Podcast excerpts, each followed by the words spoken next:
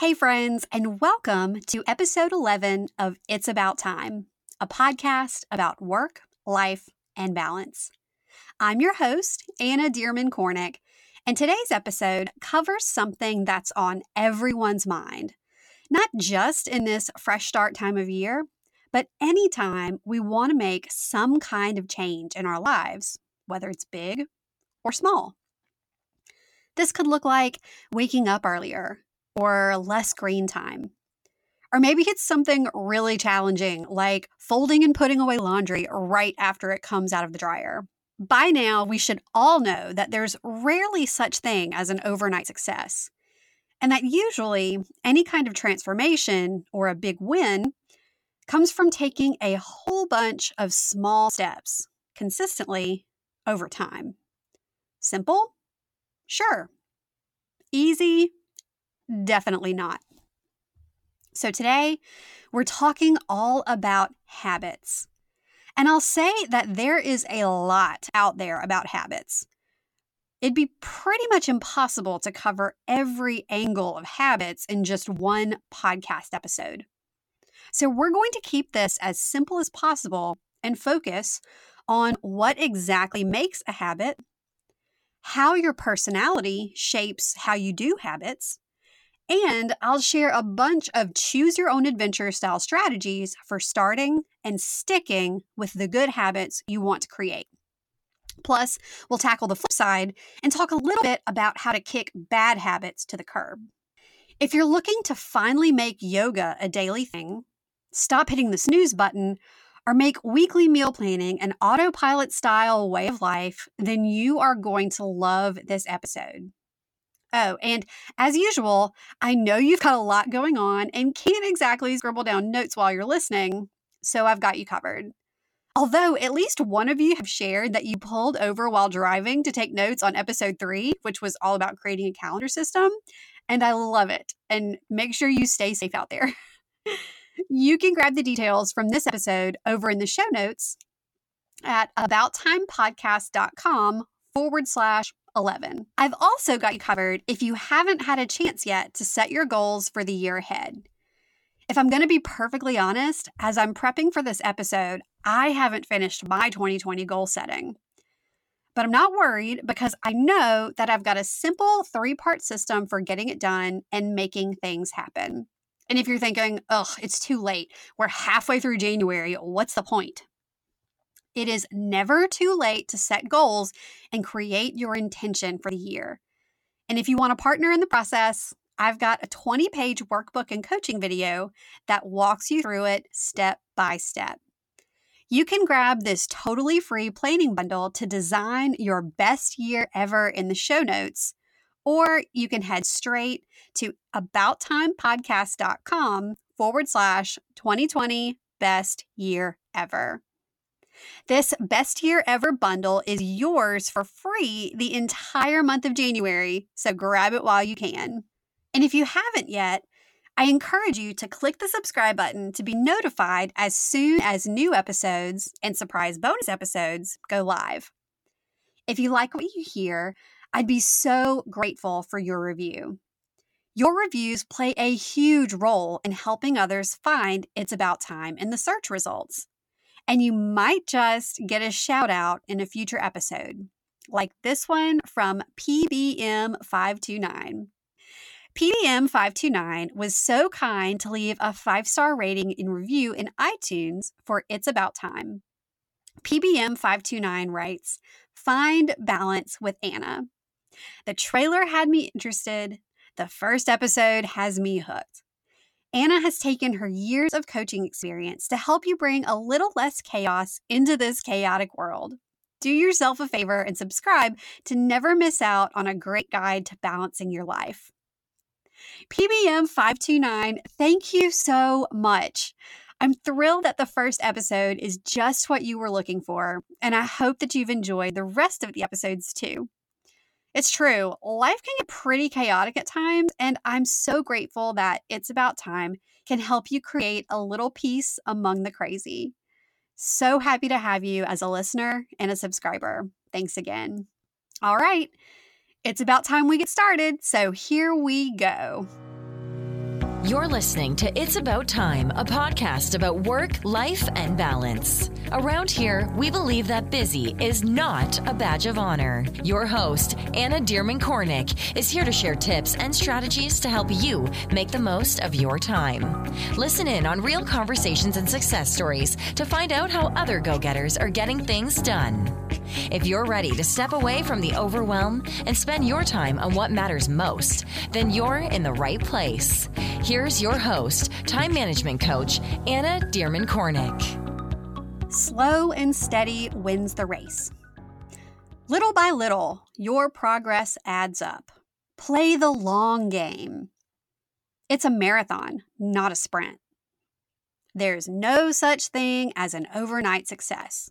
Oh my gosh, how utterly annoying is it to hear that kind of stuff when all you want to do is make a big change in your life? Serious eye roll material. In this era of 27 Facebook likes within seconds of posting a new photo, free two day delivery with Amazon Prime, grocery delivery, fast food delivery, cookie delivery, you name it, and there's probably some kind of instant or almost instant gratification version of it. We want it all and we want it now. And if not now, then really, really fast. That makes progress on long term stuff like health goals or being less stressed or building a million dollar business, for example, really hard to stick to.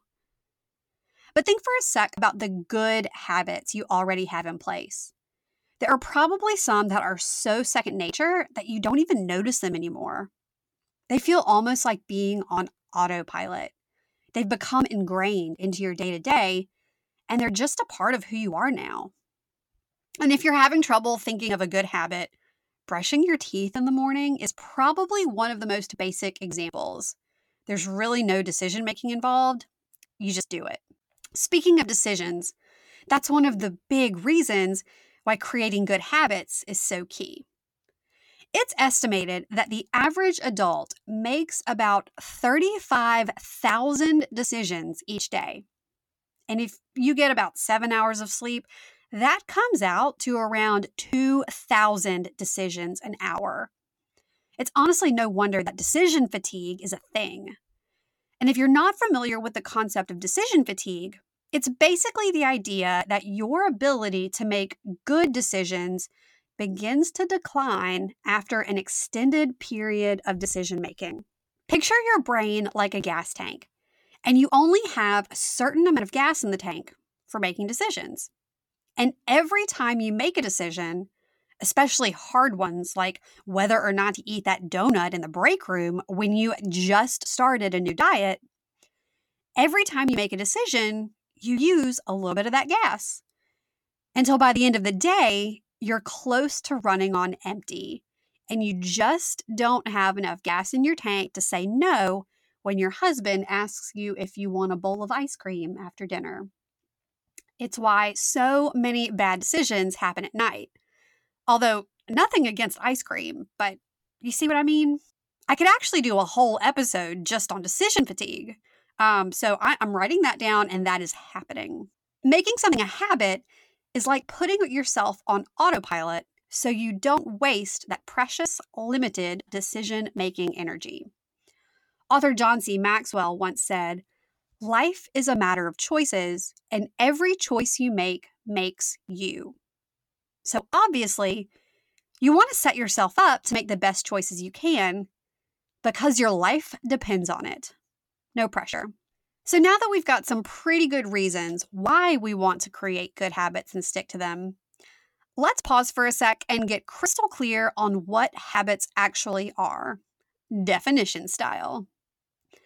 A habit is a settled or regular tendency or practice, especially one that is hard to give up. A habit is an acquired mode of behavior that has become nearly or completely involuntary. A habit is a behavior pattern acquired by frequent repetition or physiologic exposure that shows itself in regularly or increased facility of performance. Basically, you know something has truly become a habit when it feels super weird when you don't do it.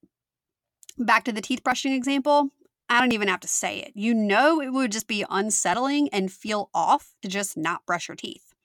So, enough definitions, we get the idea. But before we move on, let me touch real quick on the difference between a habit and a routine, because this is important. A lot of us, me included, can say that we want to start a certain habit when actually what we're talking about is a routine. And in order to really make the impact we want, we've got to know the difference. So, a routine is a regular way of doing things in a particular order or a sequence of actions that is regularly followed. Some people like to say that a routine is a collection of habits, but that's not necessarily true. A routine can become habit, but they often don't start that way. For example, I have a certain routine I follow every time I sit down to record a podcast. But it's not exactly second nature yet, and it's definitely not on autopilot. In fact, y'all know that I forgot a pretty important step plugging in my mic for episode six. It's just a routine until it becomes something I can do without thinking. And don't forget that when you were little, someone had to teach you how and remind you to brush your teeth on the reg before it truly became second nature. Sometimes we forget that just about everything in life started with baby steps. Fortunately, routines can be a great way to make something a habit, and we'll get to that a little later on. So, habits, even though they can happen without us thinking and sometimes in the blink of an eye, actually have a few different building blocks. In the book Atomic Habits, author James Clear talks about these four the cue, the craving, the response, and the reward. In The Power of Habit, Charles Duhigg references MIT research that identified these three parts the cue, the routine, and the reward. The cue is the thing that happens that makes you think of doing the habit. The craving is when you start feeling the need to do the thing. The response is doing the thing. And the reward is how you feel after you do the thing. So, brushing your teeth example the cue is you wake up. The craving is that feeling when you want to brush your teeth. The response is brushing your teeth. And the reward is the feeling of completion and a minty fresh mouth after you do it. My husband actually makes fun of me for this habit that I picked up as a kid. So I grew up in a small town that was about 45 minutes away from everything. So anytime my mom and I got in the car to head out of town, we always stopped at Sonic and got a drink. Crushed ice from Sonic is just the best. The idea was that if something happened along the way, like if our car broke down or something happened, we didn't want to be without something to drink. Harmless enough, right? Well, now as an adult, anytime I get in the car to go somewhere, I feel like I need to stop to get something to drink. Like I instantly get thirsty. So the cue is getting in the car. The craving is I need a beverage. Or even when we're getting ready to leave the house, I start to get excited about stopping for the drink. Scott, my husband, is not a big fan of this and is working diligently to break this habit of mine. Alrighty, so we've covered why habits are so great and what exactly habits are, and even broke them down into smaller bite sized pieces. So it's time to dig into how we can make habits work for us. Just like you can't copy and paste a time management strategy from one person to another and expect it to work, the best way to start and stick to habits is going to be personal.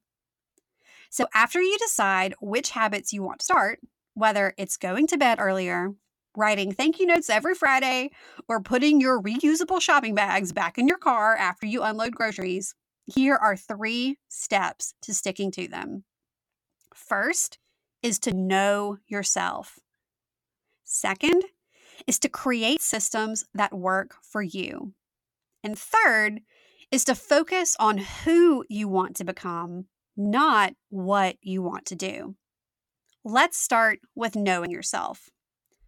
This could look like taking personality assessments like the Myers Briggs Type Indicator, aka the MBTI, or the Enneagram, the DISC, Clifton Strengths, or any number of personality assessments out there.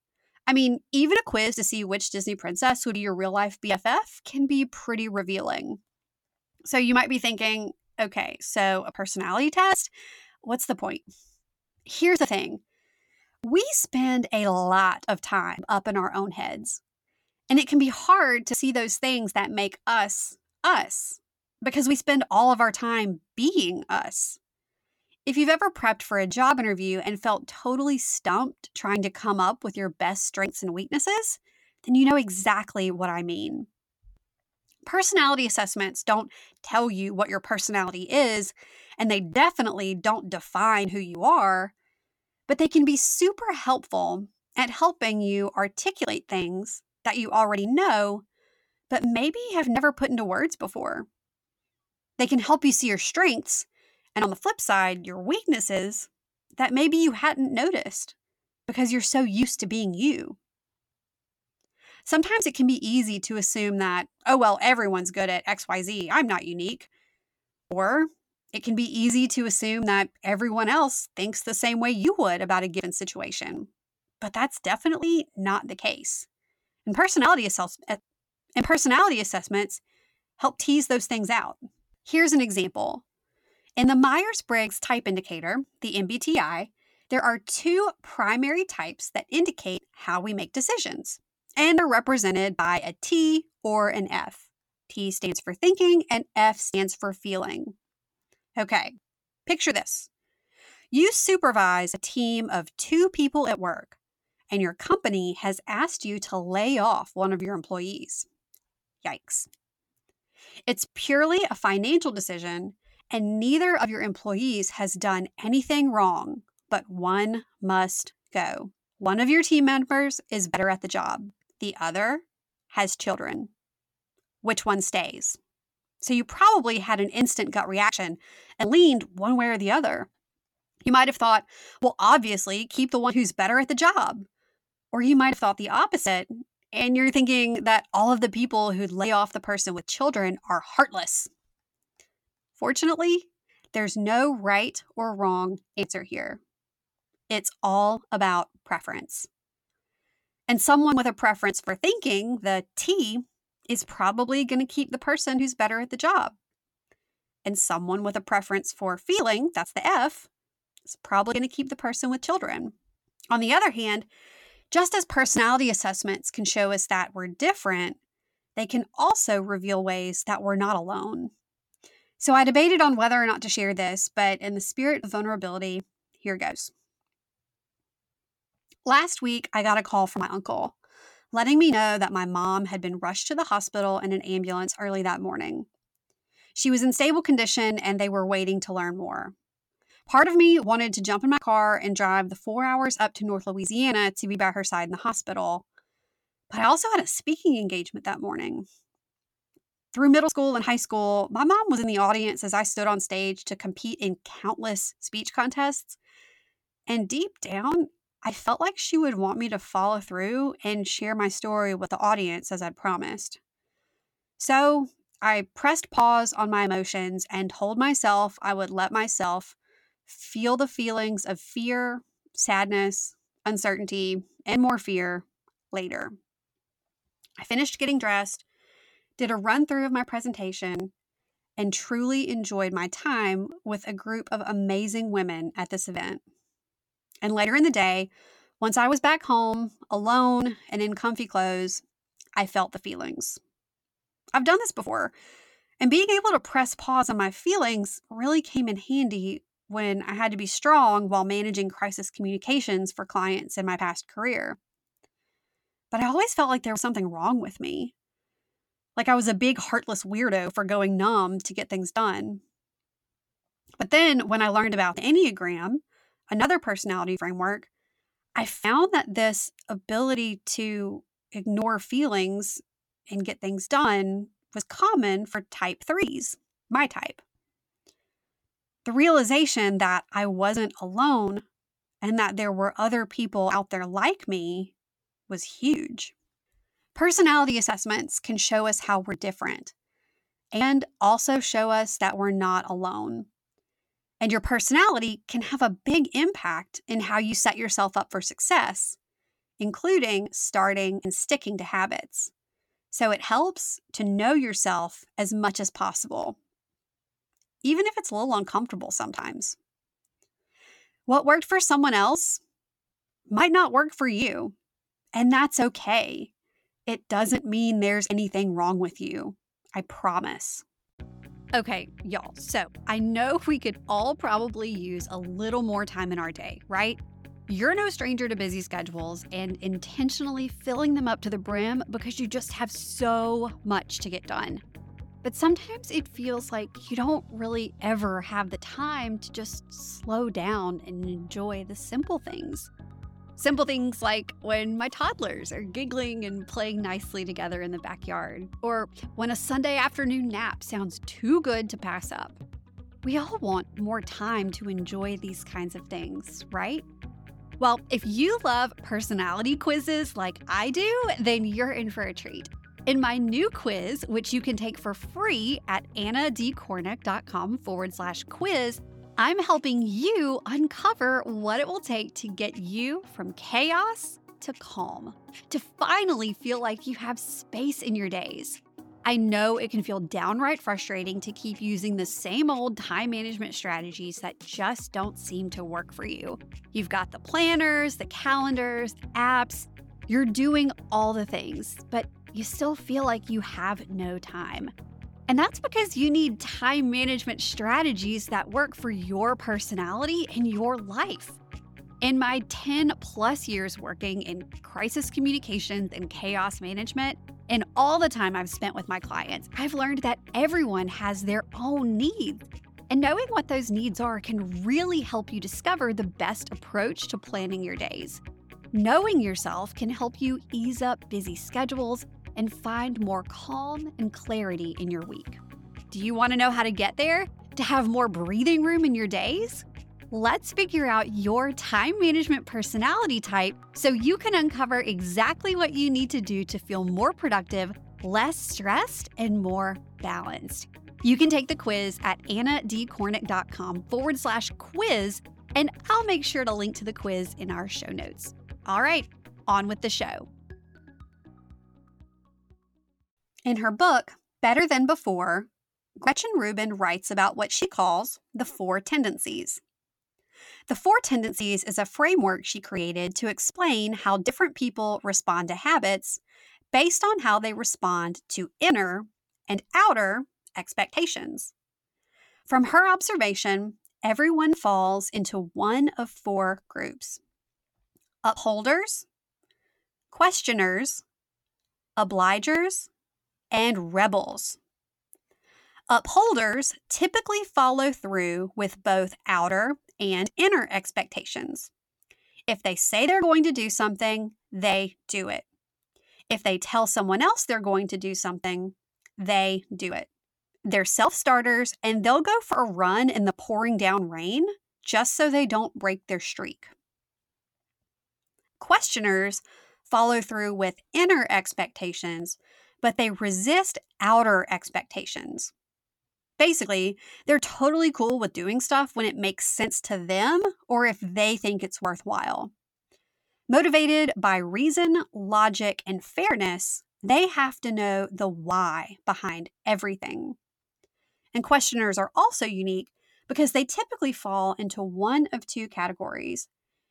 They're either questioners who lean toward upholders, or they're questioners who lean toward rebelling. If you've ever needed to con- if you ever need to convince a questioner something, send them an article with some stats. That'll probably help. Obligers are the most common, and they have trouble following through with inner expectations, but they're great at meeting outer expectations. An obliger will meet a workout buddy at 6 a.m. every morning so they don't let that buddy down. But solo? Probably just going to hit the snooze button and sleep in. This group is more likely to break promises to themselves, so they have a lot of success when they create accountability through running groups, workout buddies, book clubs, masterminds, and other team based activities. Finally, Rubin says that rebels resist both inner and outer expectations. They resist self control, place a high value on authenticity, and pretty much like to do their own thing. If you tell a rebel to do something, they might just look you in the eye and do the opposite just to show that they can. Rebels are typically not fans of routine and repetition. And when they have to do something regularly, like submit weekly reports using a specific template at work, they really struggle. If you want to learn more about Gretchen Rubin's four tendencies, I highly recommend checking out her book, Better Than Before. She's also written a separate book just on the four tendencies called The Four Tendencies. I haven't read it, but I'm sure it's fantastic. I'll link to both books as well as her free Four Tendencies quiz in the show notes abouttimepodcast.com forward slash 11 so you can learn more. Based on these quick descriptions, do you have an idea of which tendency you might be? Me? I'm 100% a questioner. And I'll say I used to be a questioner that leaned rebel, but I'm definitely a questioner that leans upholder now. Knowing how you respond to expectations, others and your own, is instrumental to the second piece of the habit puzzle, and that's creating systems that work. You might be happy to know that most of the time, the reason why a habit loses traction isn't because you're lazy or a failure, it's because you just didn't have the right system in place. In the book Atomic Habits, James Clear writes If you want better results, then forget about setting goals. Focus on your system instead. Yeah, um, I, I can't get behind that 100%, but I can totally agree with the importance of going one step further than just setting a goal. It's easy to say, I will go to the gym three times a week but it takes some effort to actually figure out how you're going to make it happen. So let's look at a few different strategies for making it happen. The first is called worst case scenario. This is a question that I ask my time management coaching clients whenever they set a goal at the end of our sessions. And I want you to think of a good habit that you want to start. Got it? Okay, here's the question Worst case scenario you failed. What went wrong? Whenever you imagine the worst case scenario or other possible scenarios in which you didn't follow through, you can envision and create a plan that helps you avoid or overcome those obstacles before they happen. So let's say you want to start going to the gym three times a week, and before day one, you ask yourself, I failed. What went wrong? Some of those obstacles that you think of could include I didn't block out enough time. I ran into traffic and couldn't get there. I didn't have childcare. My gym clothes weren't clean. I couldn't find my running shoes, and any number of things. And then, one by one, you can figure out a way to handle each of those issues to clear the path so you can follow through on your new habit. And if you're trying to quit a bad habit, you can ask a variation of this question I failed. Why did I give in? And you can think through the potential pitfalls that could lead to giving into the bad habit, create solutions, and protect yourself from giving in. The next strategy you can use to stick to habits is called habit stacking. Basically, you pair your new habit with something that you already do super regularly. So, what's something that's already a habit in your life? Brushing your teeth, probably, hopefully your morning cup of coffee, putting in contacts, maybe unplugging your phone from the charger. Just pick something that you already do regularly without thought and pledge to do your new habit at the same time. Just like we talked about the building blocks of habits earlier, your existing habit becomes the cue that sets off the craving, and then you respond by doing the new habit. Last year, I cultivated a habit of writing down my goals every time I sat down at my desk to start my workday. I told myself that I couldn't wake up my laptop, something I do every time I start working, until I'd written down my goals. So now, whenever I sit at my desk, I feel that urge to write down my goals before I begin the day. Stacking writing down my goals with starting up my laptop formed the habit. So now the cue is sitting down at my desk. The craving is I need to write down my goals, and the response is doing it. And the reward is that I start the day in a great frame of mind. Remember when we talked about routines earlier? If you don't have a particular habit you can stack with, find a routine that's already in place and add that habit to that routine. Or create a new routine and follow it over and over again until the routine becomes habit. If you're trying to drop a bad habit, think about what you associate with that habit. What's the cue that triggers the craving? And whenever you have the cue and feel the craving, what new behavior can you do instead of the bad habit?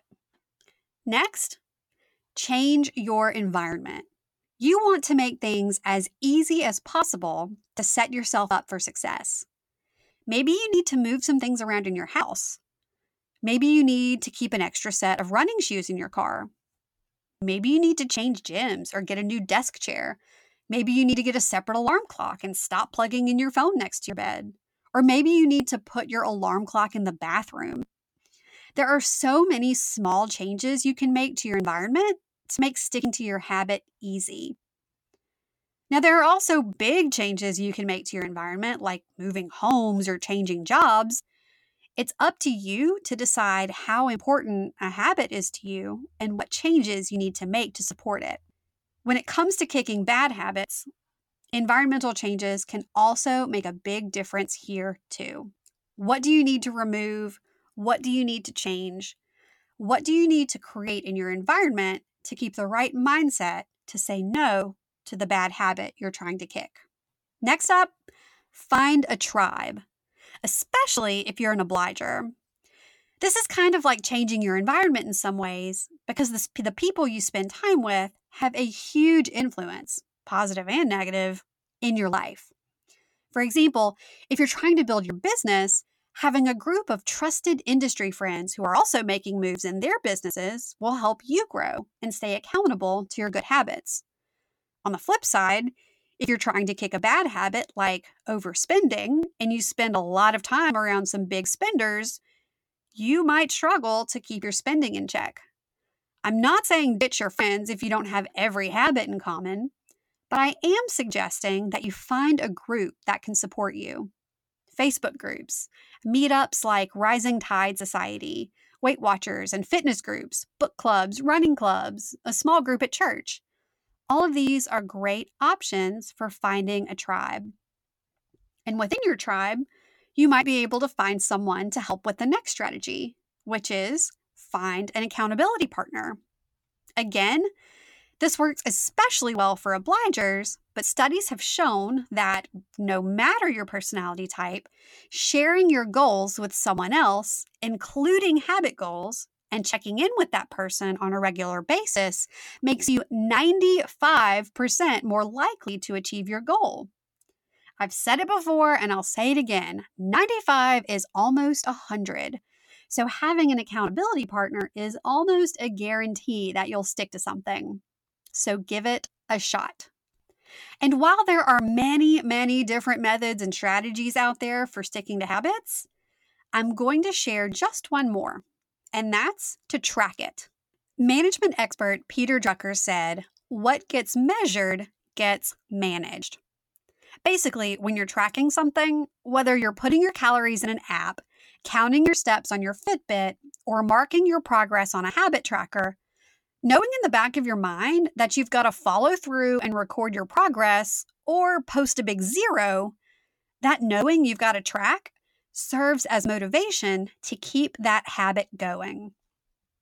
Years ago, a young comedian asked Jerry Seinfeld his secret to success.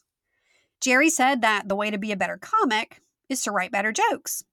And the way to write better jokes is to write every day. So he told the young comic to buy one of those big wall calendars that has the whole year on one page and hang it up where he could see it. And every day that you write, put a big X over that day with a red marker. And before long, you'll have a chain of X's and it'll get longer and longer every day. And before long, you're going to really like seeing that long chain of X's.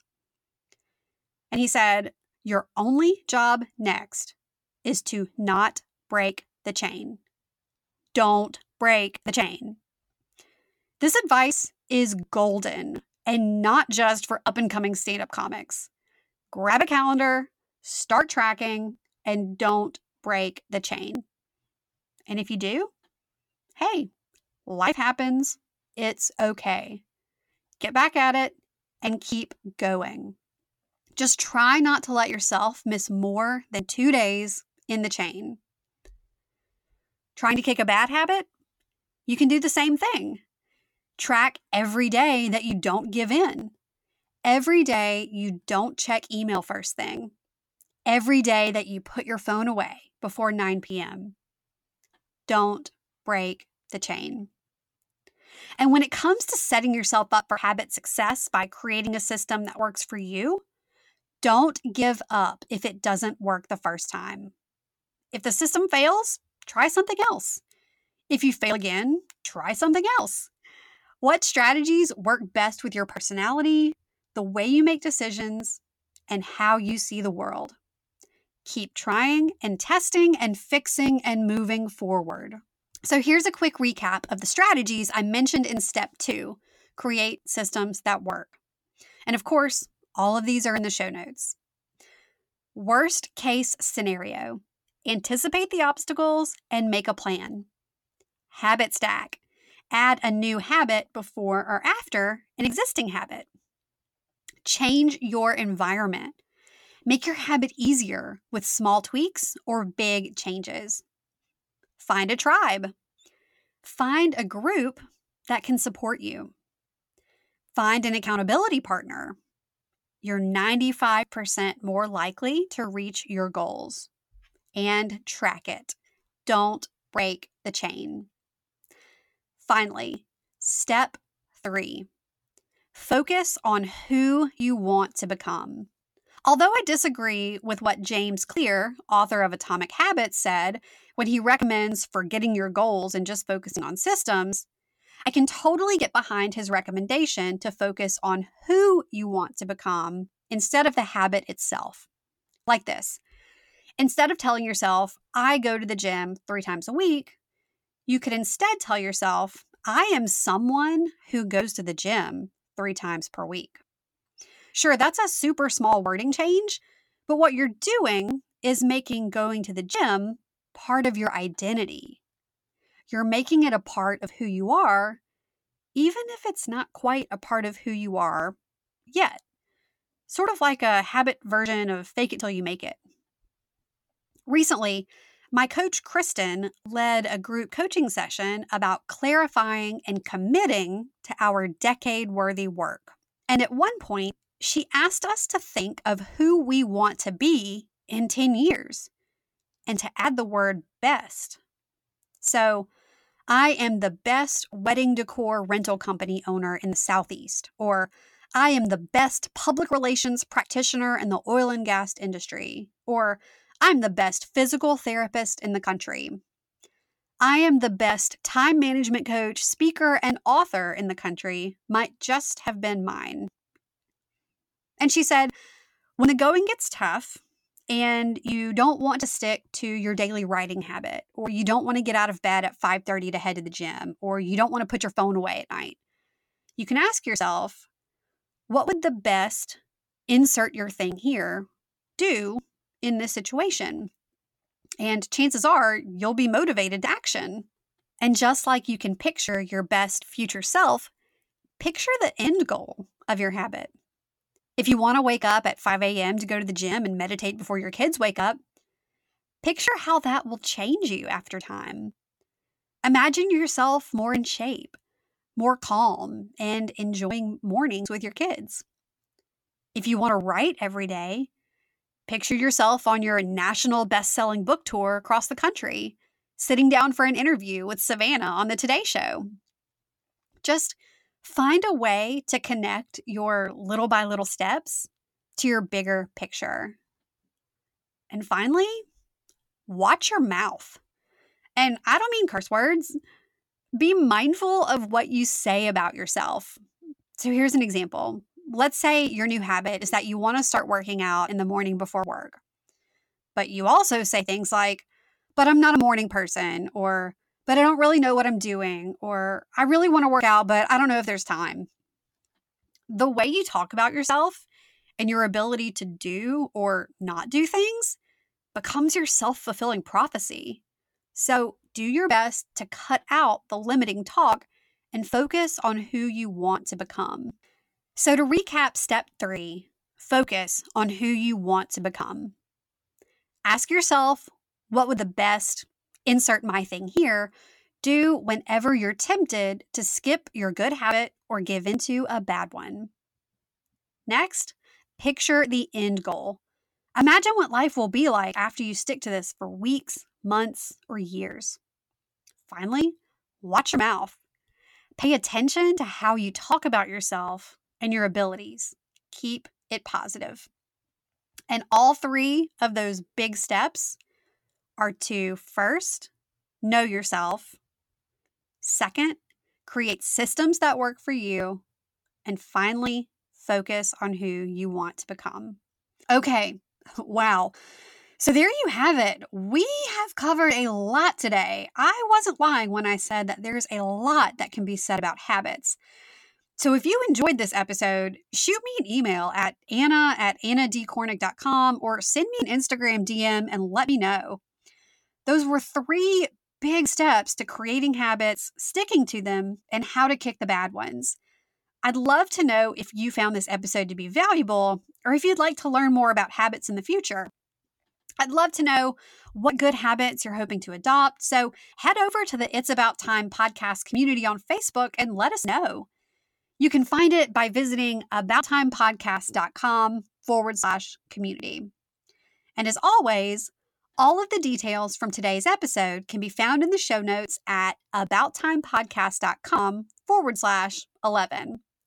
And while you're there, don't forget to download the limited time only, totally free 20 page workbook and coaching video that will walk you through the exact steps I use to plan my year and make sure you are set up for smart goal success. Be sure to tune in next week for episode 12. Episode 12 features an interview with Amy Landry. Amy is an absolute women's leadership powerhouse.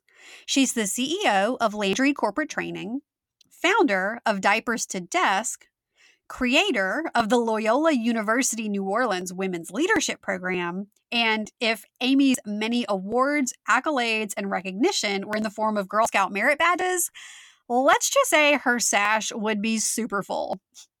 You're going to love hearing what Amy has to say about work, life, and balance. All right, that's all for today. Thank you so much for tuning in, and I look forward to talking with you soon. Thanks for listening to It's About Time, a podcast about work, life, and balance. Head over to www.abouttimepodcast.com to join the conversation. Check out the show notes and dive into bonus content so you can start living your best life today. Love this episode? Be sure to share it with a friend, subscribe, and leave a review. Thanks for tuning in, and we'll see you in the next episode.